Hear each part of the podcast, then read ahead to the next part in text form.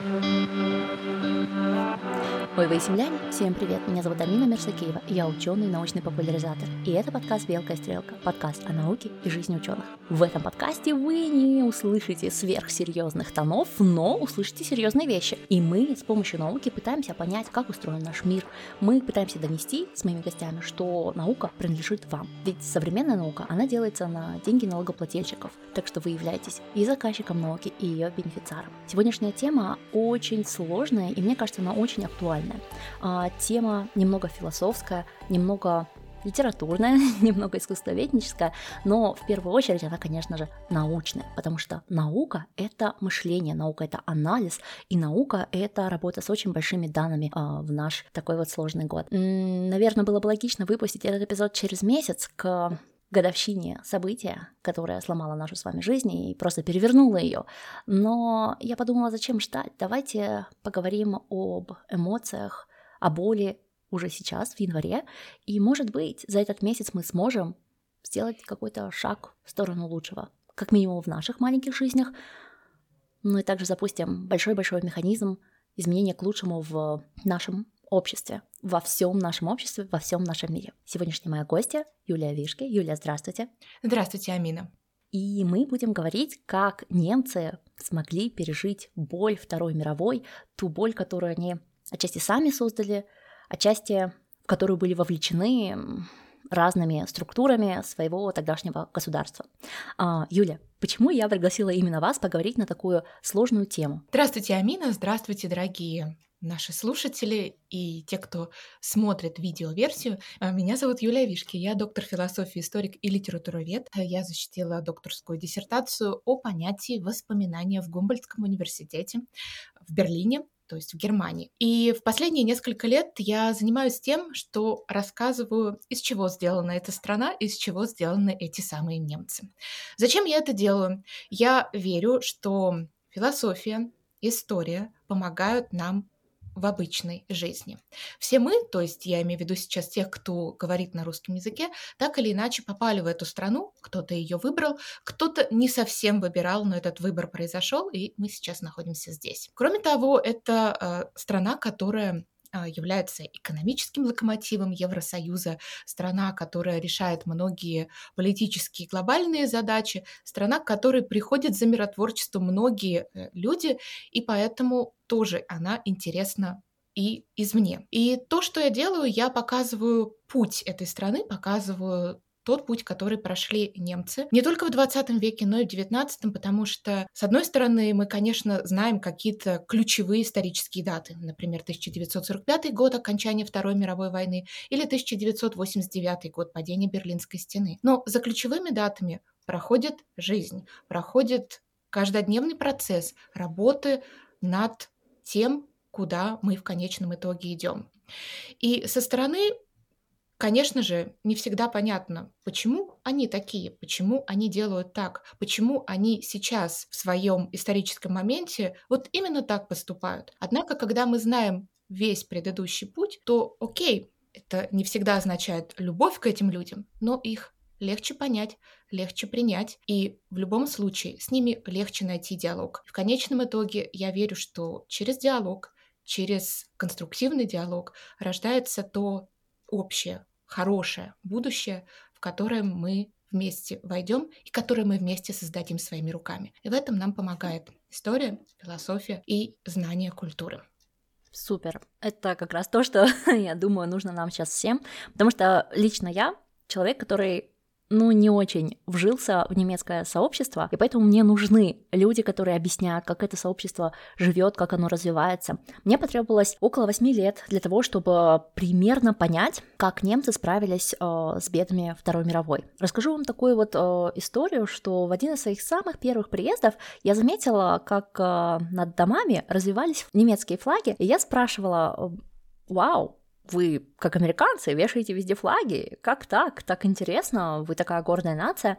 На что мне немцы ответили, что такая тенденция появилась буквально в 2010 году, может там плюс-минус а, пару лет, потому что до этого немцы чувствовали очень большую боль и как бы стыд за то, что они немцы, за то, что они вот самостоятельная нация. Это были слова немцев, да, причем не одного, а вот разных людей. Тогда я практически с своего первого приезда, поймала себя на мысли, что опыт немцев после Второй мировой войны, он очень уникален. Это нация, которая создала катастрофу, которая потом ее переработала, и я стала как-то постепенно сама для себя, не понимаю как, а, коллекционировать вот такие вот моменты.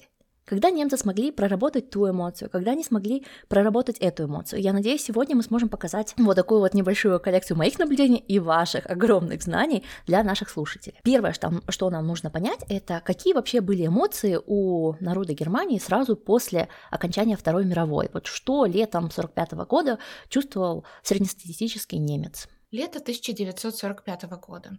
Для начала нужно себе представить страну, у которой произошел полнейший коллапс. То есть не только она сделала ту катастрофу, которая была по всей Европе, но и конкретно с собственной страной. Экономика не функционировала. Инфраструктура была полностью разрушена. То есть когда где-нибудь там в июле, в августе. Пошли первые поезда, и когда люди стали штурмовать, так сказать, ну, нужно сесть и поехать, и надеяться в этом поезде, что он приедет туда, куда тебе нужно было. Видимо, эта традиция сохранилась. Можно тоже, думаю, представить вот эту эмоцию, когда ты наконец, наконец-то сидишь и едешь. В 1945 году страна Германия перестала существовать и появится снова на карте в 1949 году, причем в двух ее ипостасях. То есть это будет Федеративная Республика Германия и Германская Демократическая Республика. Это страна, которая обретет свой полностью вот до конца полный суверенитет только в 1990 году, когда будут подписаны Московские соглашения и разрешат объединиться Германии. И это страна, в которой в 1945 году более половины населения, что называется, находилась не на своем месте. Соответственно, это люди, которые или выехали это в лучшем случае. В лучшем случае люди просто выехали в провинцию, поскольку города были разбомблены, и, соответственно, им некуда было идти. Я говорю в лучшем случае, потому что, конечно же, были люди, которые бежали из тех территорий, которые больше не принадлежали Германии. Это а, Пруссия, Восточная, Западная, это Силезия, это Померания, то есть люди бежали на Запад. Это люди, которые были освобождены пос, э, из концентрационных лагерей, и им просто некуда было больше идти. Это более половины населения. Эм, зачем я это говорю? Чтобы представить эти эмоции, мне кажется, уже нужно описать хотя бы вот эти вот факты. И это страна, которая полностью оккупирована четырьмя армиями то есть армии Советского Союза, Соединенных Штатов Америки, Великобритании и Франции. И в каждой из этих частей каждая из этих армий каким-то образом управляет. То есть вот оно лето 45 -го года. Лето 45 -го года, с одной стороны, это эмоция, да, радости, наконец-то это все закончилось. И закончилось, к счастью, немцев э, в мае 1945 года, потому что если бы это не закончилось в мае 1945 года, то летом 1945 года атомная бомба упала бы в Людвигсхафене, а не упала бы в Хиросиме и Нагасаки. И я это не говорю, чтобы пояснить момент, ах, как повезло немцам, но вот в истории бывают так, такие же вещи. То есть, с одной стороны, это окончание и для немцев войны это окончание бомбардировок. Есть западные города, которые были более ста раз бомбардированы да, за последние, последние годы, от них не осталось ничего. Это окончание э, режима, который в конечном итоге, все знают, был преступным. То есть э, такие же люди, которые сопротивлялись режиму, вышли из концентрационных лагерей, тюрем и так далее. Радость освобождения и одновременно это, конечно, большое горе, это большое трагедия. Как это описать эмоционально? Эмоционально скорее, да, это такое, такие взрослые чувства, потому что, да, с одной стороны, можно испытывать и радость по потому что это закончилось, с другой, с другой стороны, это, конечно, а, большое горе.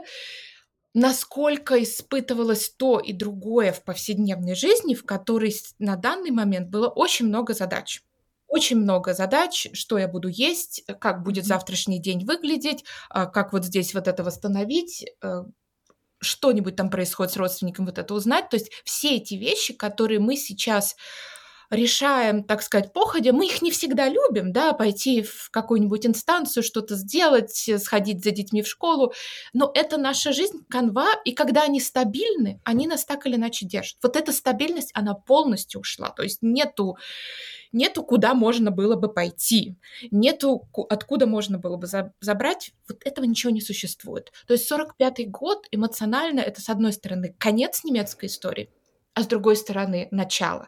Поэтому не случайно, не случайно это время на, по-немецки называется Die Stunde Null, нулевой час, или по-русски нулевые годы, вот с 45 по 49 год. И мне кажется, чтобы представить эти эмоции, это эмоции, с одной стороны, конца, а с другой стороны, начала, в котором ну вот, ты еще не знаешь, как оно будет. Каждый день, в принципе, новый, каждый день а, дает какой-то, пусть не кирпичик, а какую-то песчинку вот в этой новой истории. Mm. Такая надежда на то, что, ну, хуже-то уже все, уже все, уже коллапс, мир рухнул, и теперь нужно отстраивать заново. Вот да, то есть это упасть до дна. А может быть, у нас есть какие-нибудь примеры м, искусства, которые мы могли бы, например, визуализировать либо в Телеграм-канале, либо на Ютубе, э, картины, музыка или что-то такое, чтобы наши слушатели, читатели могли включить, посмотреть и чуть-чуть проникнуться. Конечно, у нас есть, если не музыка, а искусство. Про музыку я все время вспоминаю э, первый э, концерт, который был в Берлине. Он был уже первый симфонический концерт в мае 1945 года. Опять-таки, сама история интересна, как этот дирижер на велосипеде метро не ходит, автобусы не ходят, ничего не ходит. На велосипеде ездит по Берлину, естественно, преодолевая, Берлин разделен на сектора между союзниками. Это, соответственно, не просто переехать дорогу, то есть нужно постоянно объясняться. Этот дирижер ездит по Берлину на велосипеде, ищет разрешение, можно ли провести концерт, ищет музыкантов, ищет инструменты, потому что инструменты, соответственно, инструменты тоже должны быть. И Сейчас э, я не помню именно, что они играли. Я думаю, что мы можем выложить э, в телеграм-канале именно то, что играли на том первом концерте, на том первом концерте в Берлине в мае 45 -го года. Это будет интересно. И я думаю, будут интересны как раз э, кадры полудокументальный, полухудожественный, поскольку есть этот фильм «Нулевой час», и посмотреть хотя бы, как, как это выглядело чтобы мы Супер. под эту музыку mm. можно себе визуализировать эту картинку. Um, давайте посмотрим на следующий такой момент. Мне кажется, он очень важен, потому что, ну, не каждая страна в мире прошла через путь а, разделения, а потом объединения. И вот это вот искусственное разделение, которое произошло в Германии в нулевом часе, это уникальная история, да, таких ситуаций, это не единственная, естественно, история, когда страну искусственно разделили, но, но, наверное, не каждую страну мы настолько хорошо представляем, да, то есть ну, кто из вас, дорогие слушатели, думает о том, как искусственно поделили европейцы Африку? Ну, вот мало же, да? Мы даже с вами не каждое название можем африканской страны назвать, и это не делает нас плохими, это просто говорит о том, что центр нашего внимания немножко в другом месте не хорошие, не плохие. А про Германию мы все более-менее знаем, да, то есть, ну, не будет большим откровением, если я скажу э, ДДР, да, это как немцы говорят про э, Восточную Германию, вы все как минимум догадаетесь или хотя бы предположите, о чем идет речь, да, что я говорю именно про вот Германию, восточную, которая была э, как бы взаимо взаимосвязана с Советским Союзом, а значит и с, на, с нами, да, с нашими предками, с нашими бабушками и дедушками, которые стремились как-то выехать, э, там, поработать в отпуск или еще как-то, да, привезти какие-то классные вещички из Германии, вот. Как вот эти две страны, более социалистическая и более капиталистическая, как они вот в этот нулевой час различались по своим эмоциям. Потому что вот из того, что я знаю, я, конечно же, знаю точку зрения больше западных немцев. А, я сама живу в городе Штутгарт, работаю в городе Карлсруhe. Большинство немцев, э, с которыми я общаюсь, они сами из Западной Германии, с разных ее частей, там от Бона, э, Майнц, э, Штутгарт, вот Бавария еще, да, это вот основной такой мой личный круг немцев. Для их дедушек попасть в Восточную Германию, это был ужас. Кто-то из них, из этих самых дедушек, как раз воевал и был в концлагерях советских. И для них это такая травма, для них это настолько страшно, что они просто, просто замыкаются – и даже если я вот некоторых из этих дедушек заставала живыми в последние там, вот 8-10 лет, что я общаюсь с немцами, скажем так, эта тема избегалась. Понимаю, почему. Это было слишком страшно, это было слишком больно, вспоминать об этом и говорить вообще-вообще не хочется. Вот. Но как историк вы наверняка знаете, какие были эмоции и чем они отличались. Мне кажется, в самом начале, в 45 году, эмоции, они одни, одни для всех.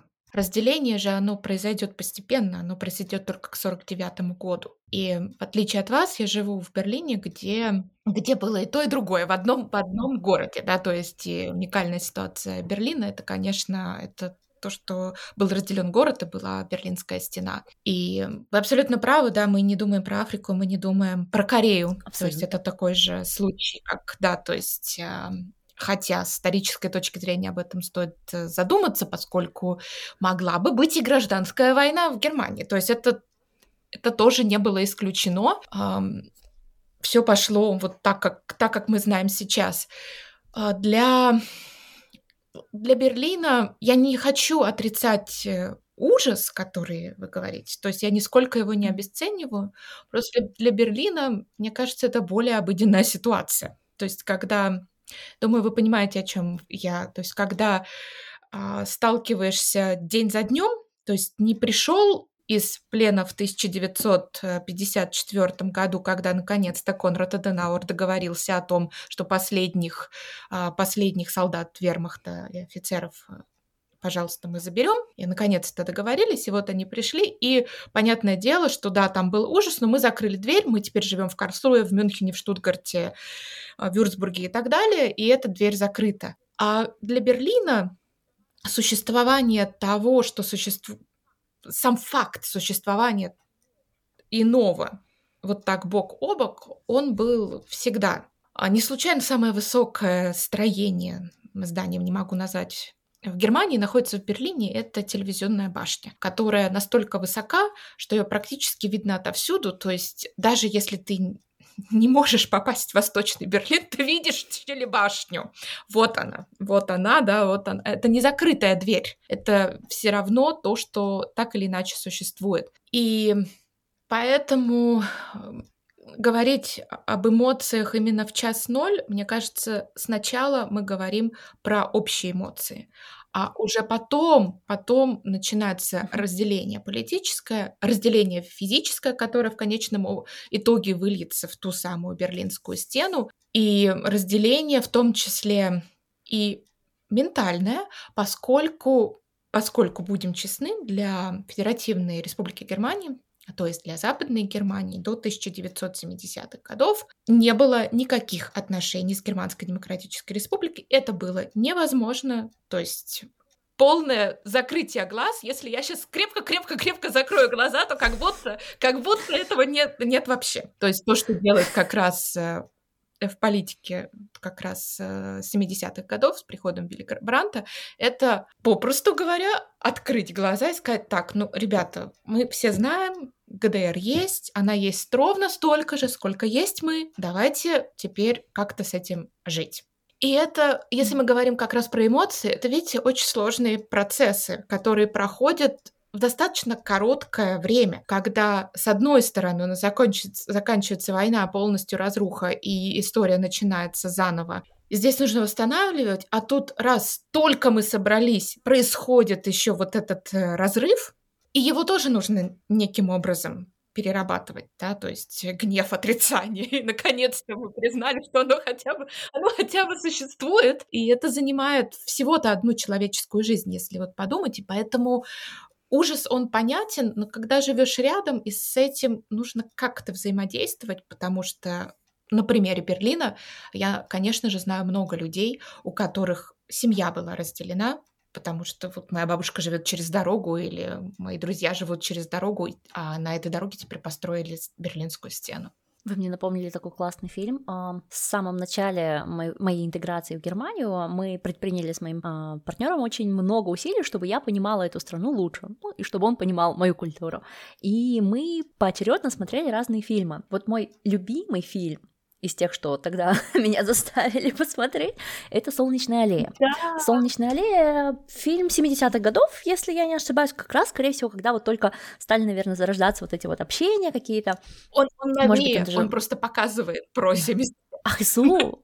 Да ладно. Но, но и по качеству мне показался, что очень такой прям такой родственник э, моих любимых советских фильмов, да, те же 70-х, 80-х как раз. Ну, anyway, в общем, э, фильм, дорогие слушатели, про людей, живущих рядом с Берлинской стеной со стороны восточного Берлина, да? То есть э, люди каждый день из-за стены видят, как там идет жизнь.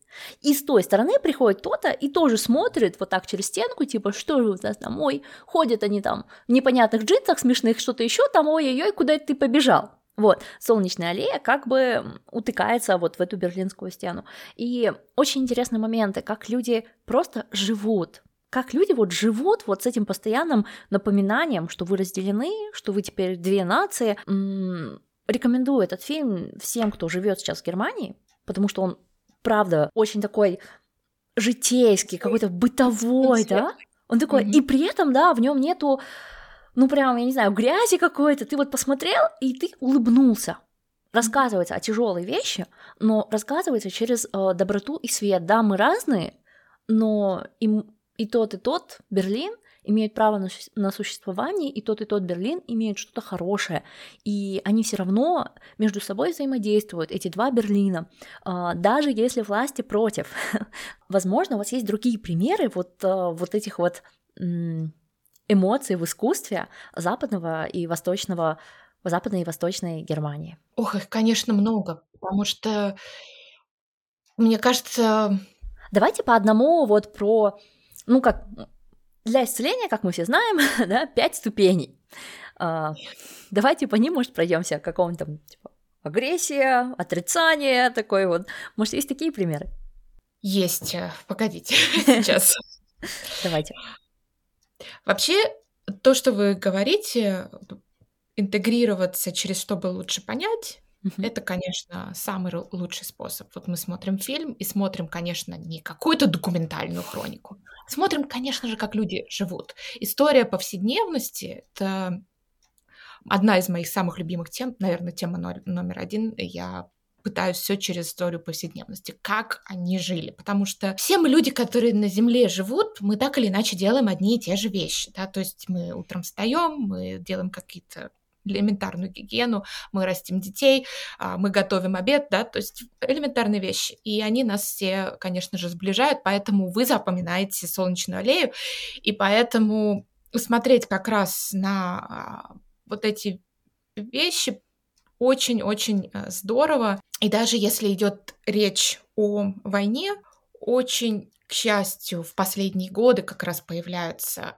фильмы, которые показывают с бытовой стороны. И когда ты их смотришь, ты понимаешь, что там тоже были вот такие же вот люди, которые потом возвращаются в свои города, и им нужно их восстанавливать. Ну, например, тот же мини-сериал «Наши матери, наши отцы». Это, конечно, не совсем по нашей теме, она заходит чуть раньше, чуть раньше нулевого часа а в 39-й, там, 38-й год и доходит, соответственно, до жизни, а, которая сейчас есть. Но таких примеров ведь действительно много, когда мы читаем когда мы читаем «Расколотое небо» Криста Вольф. Это, Криста Вольф — это одна из а, ведущих немецких писательниц 20 а, века. Она жила в Берлине, в его восточной части, в КТР. И это пример обычной, обычной пары. Я не буду спойлерить, просто не буду.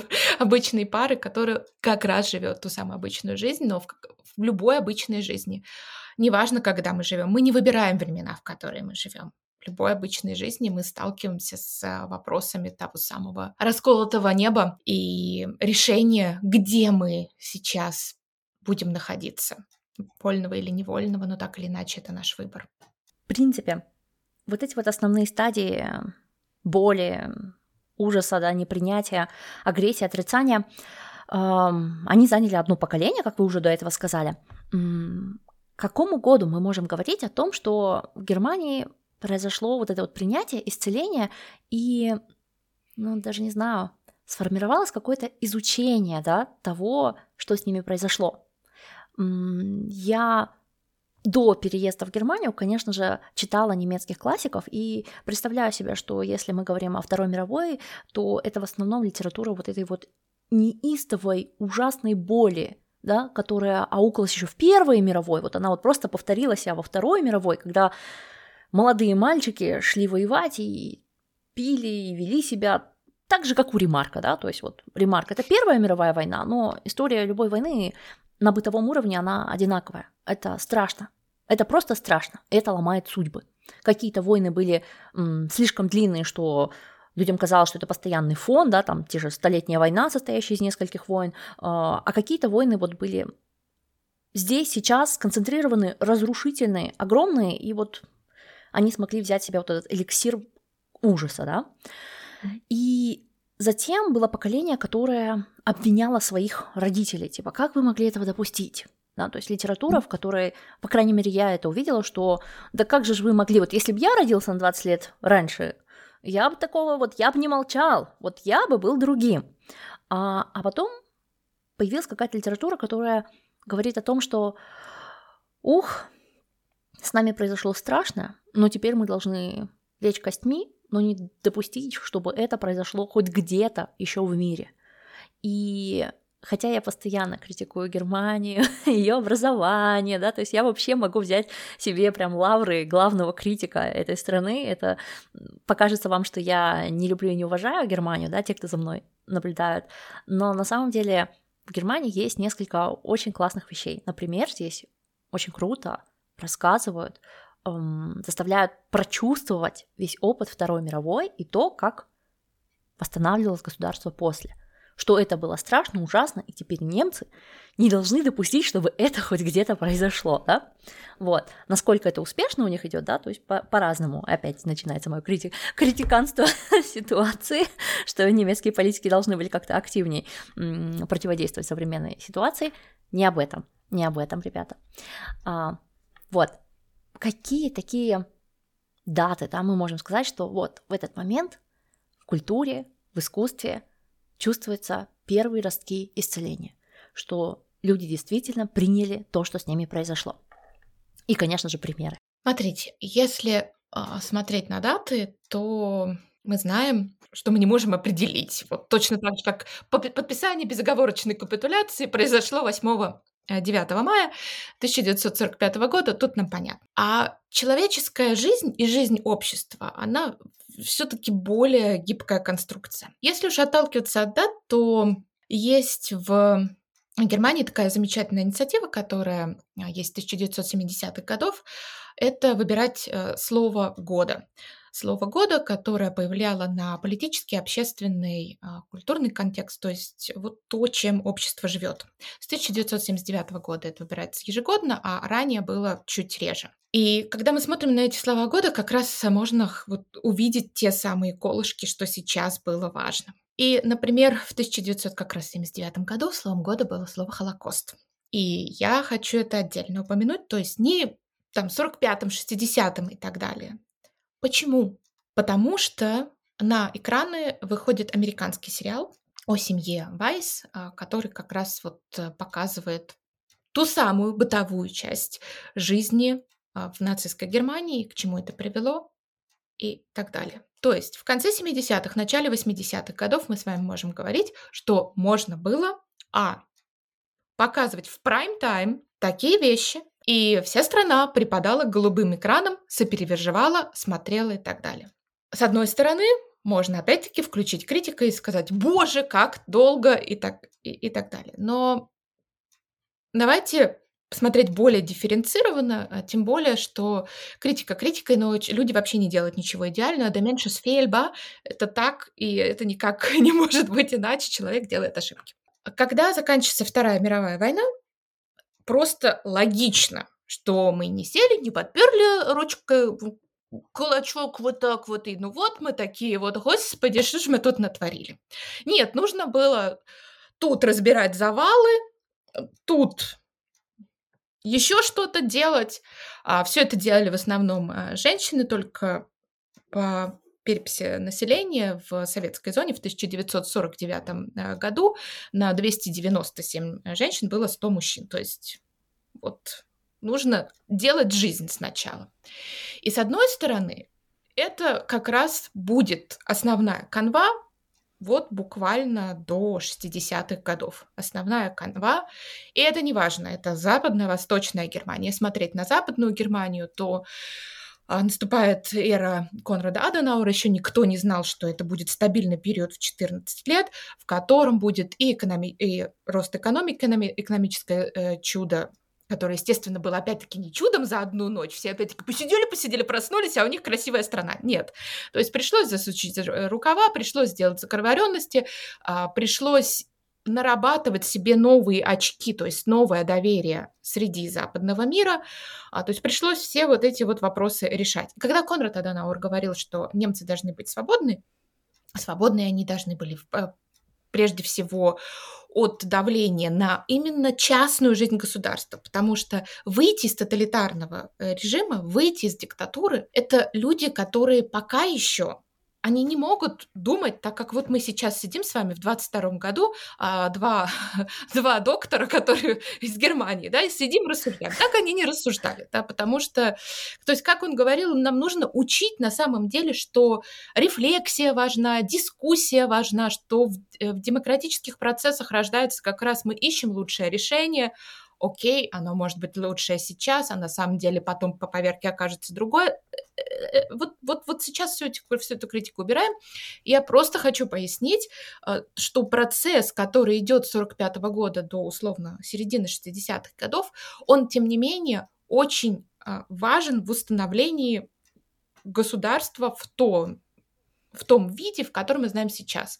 То есть интеграция в, Ев- в Европу, ту свободную, открытую Европу, которую мы знаем сейчас, она закладывается тогда. И это очень важный процесс, поскольку э, с Францией вы живете как раз на юге, вы все это там прекрасно видите. Вот этот вот. Да мне до Страсбурга ближе, чем до Берлина. Вот, вы прекрасно все это видите. Это живой шов европейской истории, живой шов европейской культуры, где Франция перетекает в Германию, и Германия перетекает в Францию. Но это перетекание сейчас мы говорим так красиво перетекание, это было веками подряд конкуренция, сжигание, а один пришел, другой пришел, и нельзя сказать, что один белее другого. Да? То есть тут, э, увы и ах, все как, как у хороших соседей всегда происходит. Как и положено.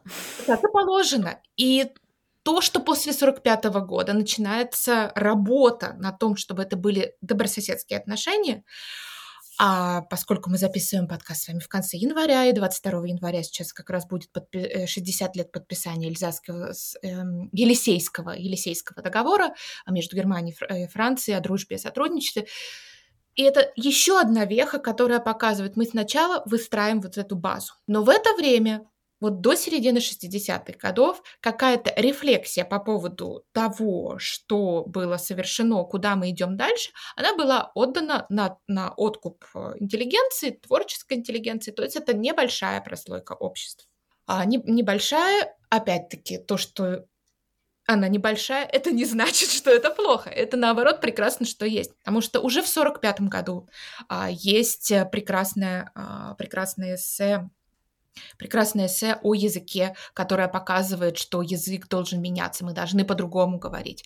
В 1945 году как раз в вашем прекрасном Штутгарте а, церковь призыв, э, пишет воззвание а, к, ко всем гражданам и говорит, что мы принесли огромное страдание всему миру. Это здорово, это уже мелкие шаги, которые вот мы принимаем. Оно так есть. Это, конечно, начинается, э, начинается работа литературная, знаменитая группа, группа 47, группа 47 года, в которую входит, например, Гюнтер Грасс, то есть начинается период той самой руинной литературы, все эти романы, которые будут э, написаны и которые будут так или иначе перерабатывать а. случившееся и б, как живет общество сейчас. Да, в том числе его критиковать, что мы э, сейчас заботимся о куске хлеба и не думаем дальше. Да, нас всех отвели на Аркане посмотреть э, документальные фильмы про концентрационные лагеря, но мы теперь это все под ковер, как по-немецки говорится, да, под ковер мы все смели и дальше не думаем. Так или иначе, я считаю, что этот процесс именно важен.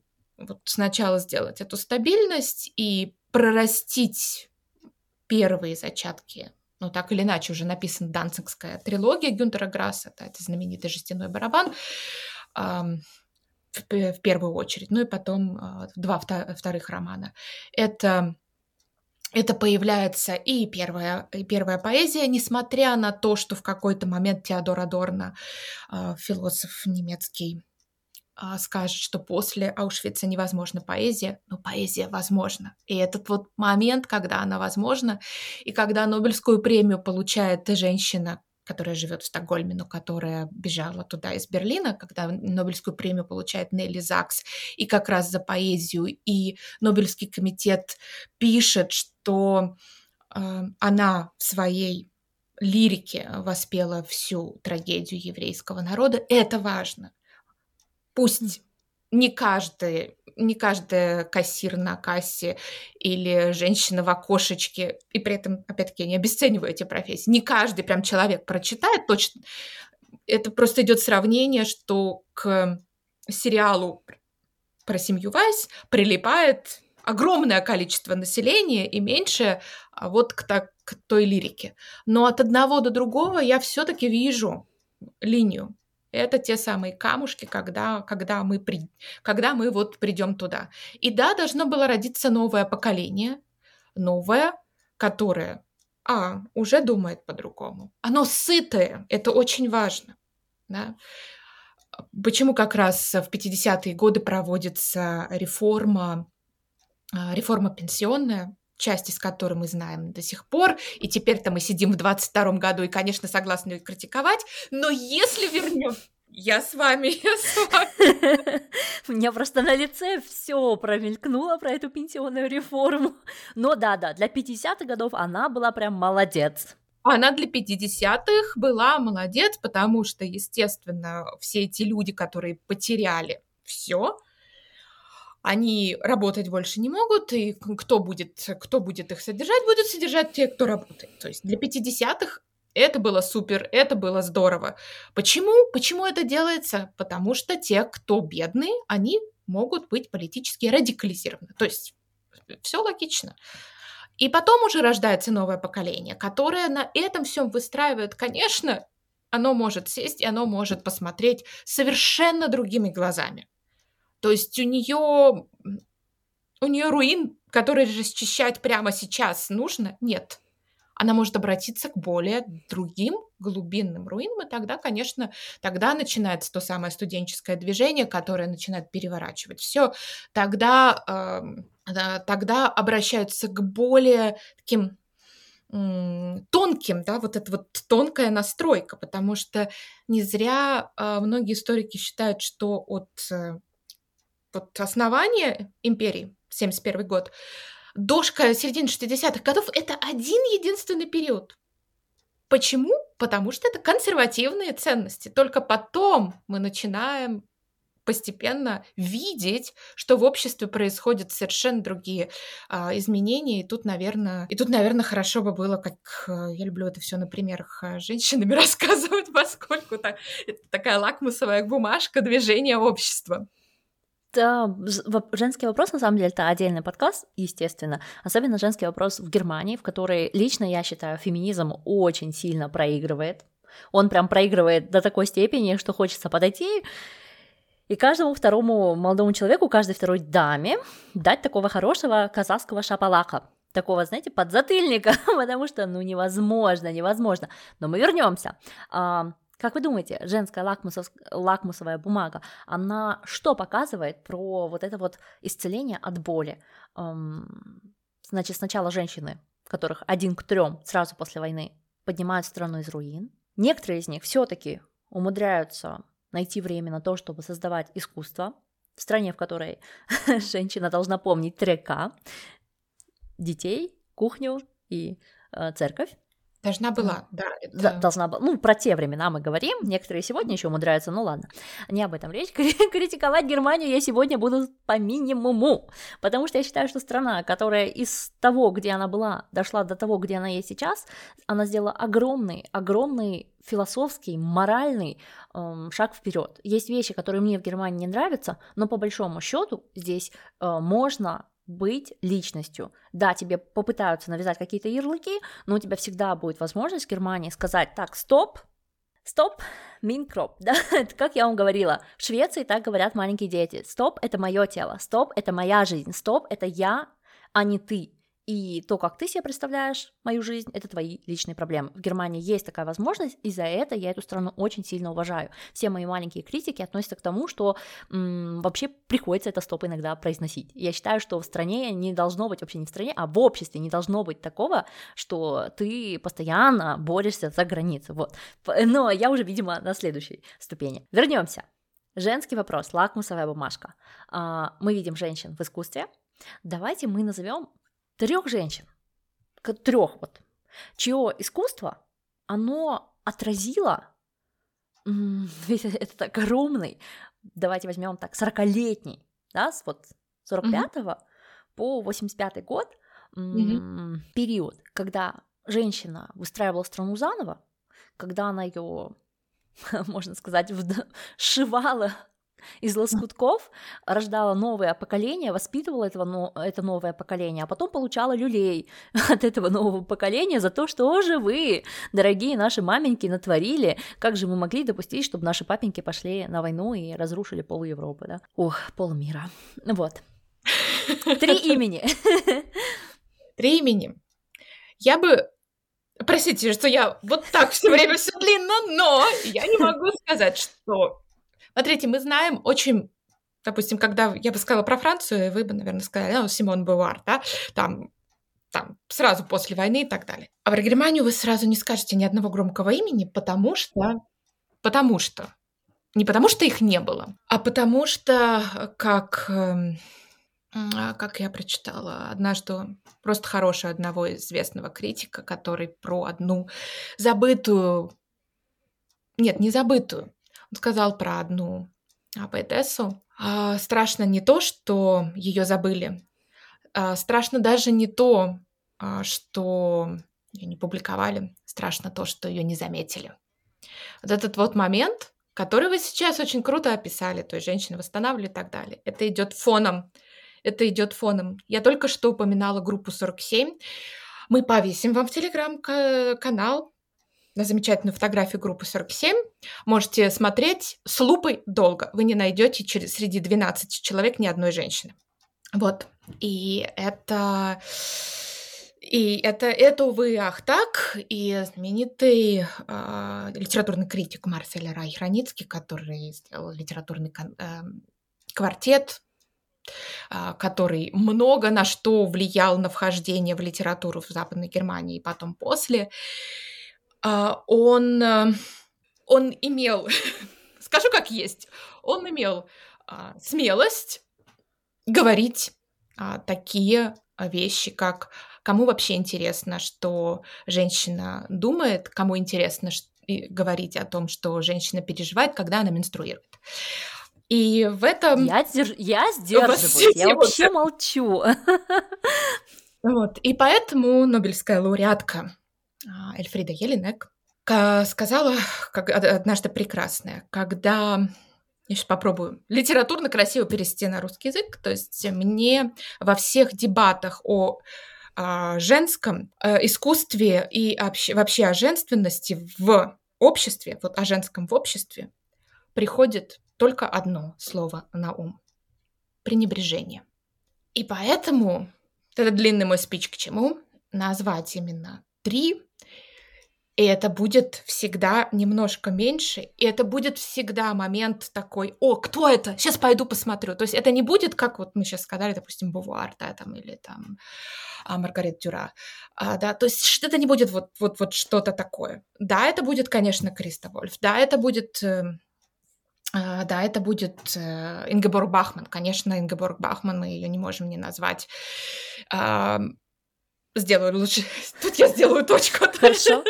Пусть у нас будет два имени, но... Нет? Будет третье? Это будет...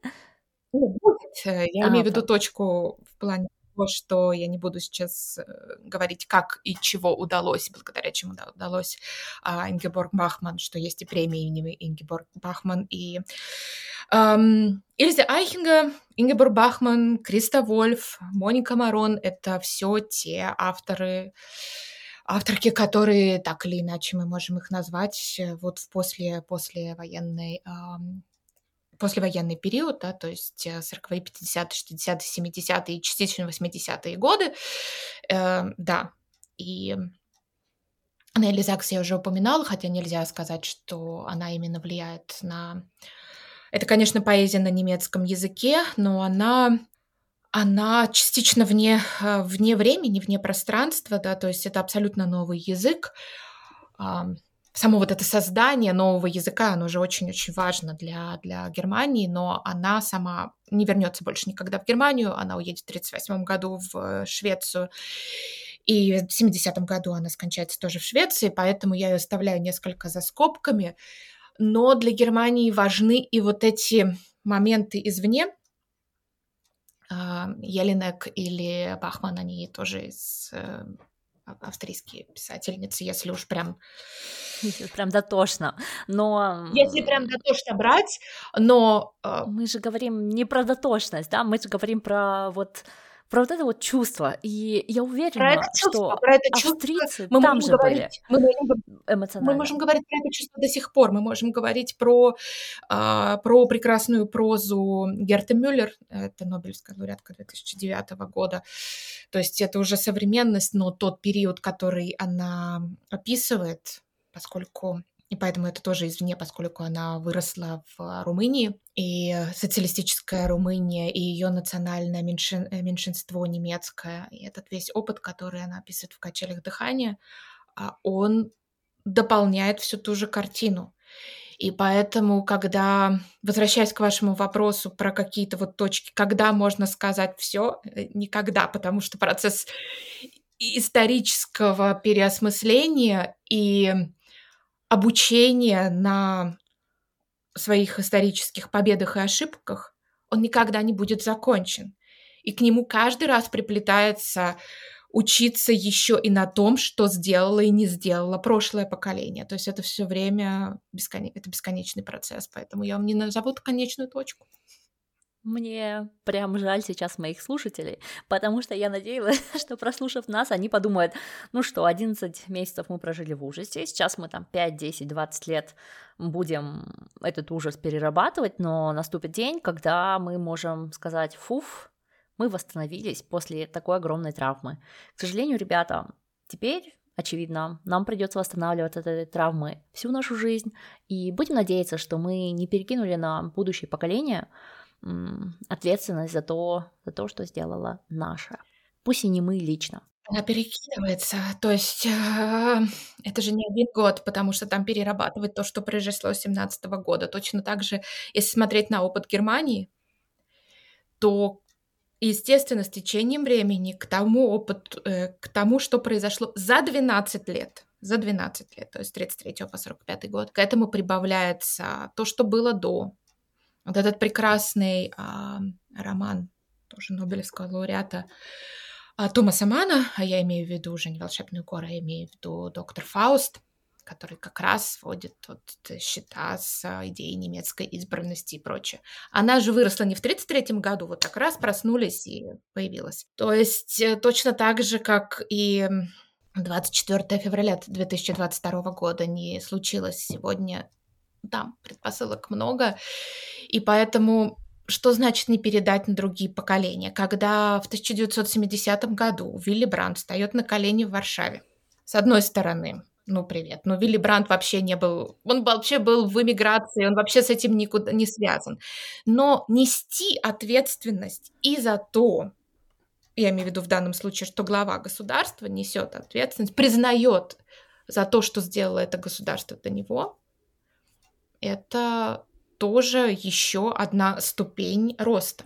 То есть признать, э, вот было это, была э, то есть то, что признают в конечном итоге государство, да, тут была колонизация, тут была война, тут было это, ну, все через это проходили, нет белых и пушистых. Есть, только самые слабые оказываются белыми и пушистыми, потому что стали грушами для витья, для для не белых и не пушистых. И это, наверное, не тот путь, который можно пожелать хоть какому-то из стран. Типа оставайтесь белыми и пушистыми за счет того, что вы будете постоянными жертвами. К сожалению, этот эпизод я не могу закончить на чем-то вдохновляющем. Нет, Просто нет, могу я, сказать, я что... против, я против. Я... Вы можете? Давайте, Юля, сломайте мне, пожалуйста, настроение, потому что я уже сижу такая, думаю, Не, ну я, конечно, вот это вот все прочитаю, но как, как вообще после такого встать и пойти-то? Мне кажется, это наоборот очень вдохновляющая история. Я надеялась на это, я надеялась, что мы сейчас с вами про проговорим, как немцам было очень плохо, потом им было прям очень зло, потом они прям на себя злились, на всех остальных, а потом им стало хорошо. А тут выясняется, что чтобы было хорошо, нужно постоянно работать. А у нас сейчас народ, э, и я, наверное, сужу больше всего о себе, по себе и по своему окружению, у нас народ просто не в состоянии постоянно пытаться делать хорошо, да, то есть мы вот сейчас на стадии, когда мы сидим на руинах, и у нас свой собственный нулевой час, когда нужно закрыть вот эти основные потребности для того, чтобы можно было вот так вот сесть, посмотреть и сказать, о, это мы, конечно, заварили ну, кашу. Ну, смотрите, вот. Сейчас, мне кажется, нам нужно просто перевернуть ситуацию, посмотреть с другой стороны. На самом, на самом Давайте. деле, все не так плохо. Э, вы говорите, мы не можем делать хорошо. Но на самом деле, если взять, вернуться прямо на базовый уровень, мы каждый день, каждый из нас чтобы поддерживать свою жизнь, чтобы чувствовать себя хорошо, мы делаем каждый день какое-то количество вещей. Да. Мы с вами, например, чтобы тут хорошо говорить, мы сделали с вами гимнастику. Такую же гимнастику вы делаете, там, бегаете по улице, а, готовите что-то прекрасное, улыбаетесь людям. И теперь пойдем на другой уровень. То, что мы сидим на руинах, как вы образно сказали, это не означает, это совершенно не означает, что разгребание этих руин это вот еще как будто бы ничего не сделано. Мне кажется, это вдохновляющая история, когда как раз из проигравших 1945 году становятся для себя личными победителями в том плане, что да, можно засучить рукава. Конечно, не без ошибок, но построить то будущее, которое есть, в котором мы в конечном итоге, то есть я имею в виду сейчас мы, а, вас, Амина и меня, мы приехали сюда вот на это уже все готовое оно у нас уже вот было. Понятно, что со своими изъянами, но еще раз, человек существо ошибающее. В, человеческой жизни, в человеческой истории нет никакого идеала. Мы находимся в постоянном процессе его созна- э, создания. Но то, что мы находимся в постоянном процессе, это неплохая история. Это история про то, что в наших руках все. Это рукотворное счастье. Мы можем не сидеть и не ждать, когда кто-то, когда-то, что-то как-то изменится. Ничего не пред, э, предопределено. Но это не значит, что это плохо. Это значит, что у нас есть возможность сделать каждый день.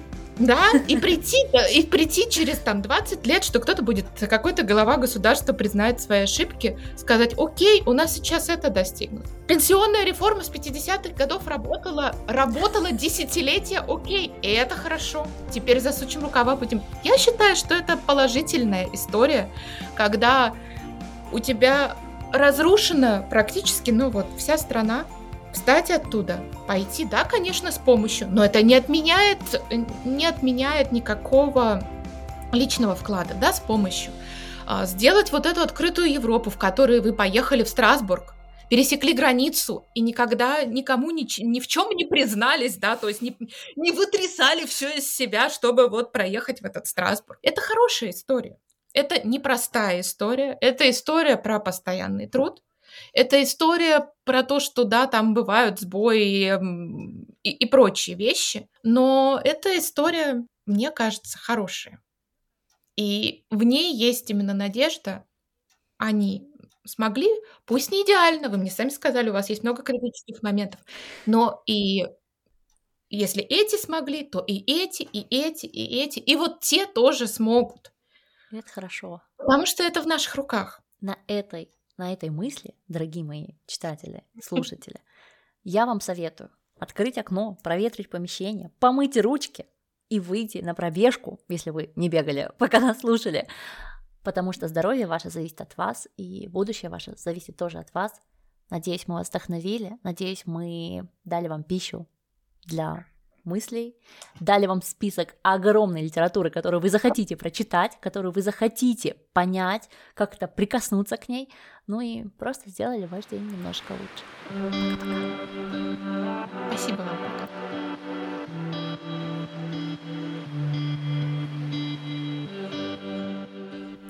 Пока вы не убежали, хотела бы вам еще посоветовать заглянуть в наш Телеграм, потому что там вы найдете все фото, видео, все фильмы и все ссылочки к этому эпизоду. Спасибо за то, что рекомендуете нас другим, и увидимся через две недели.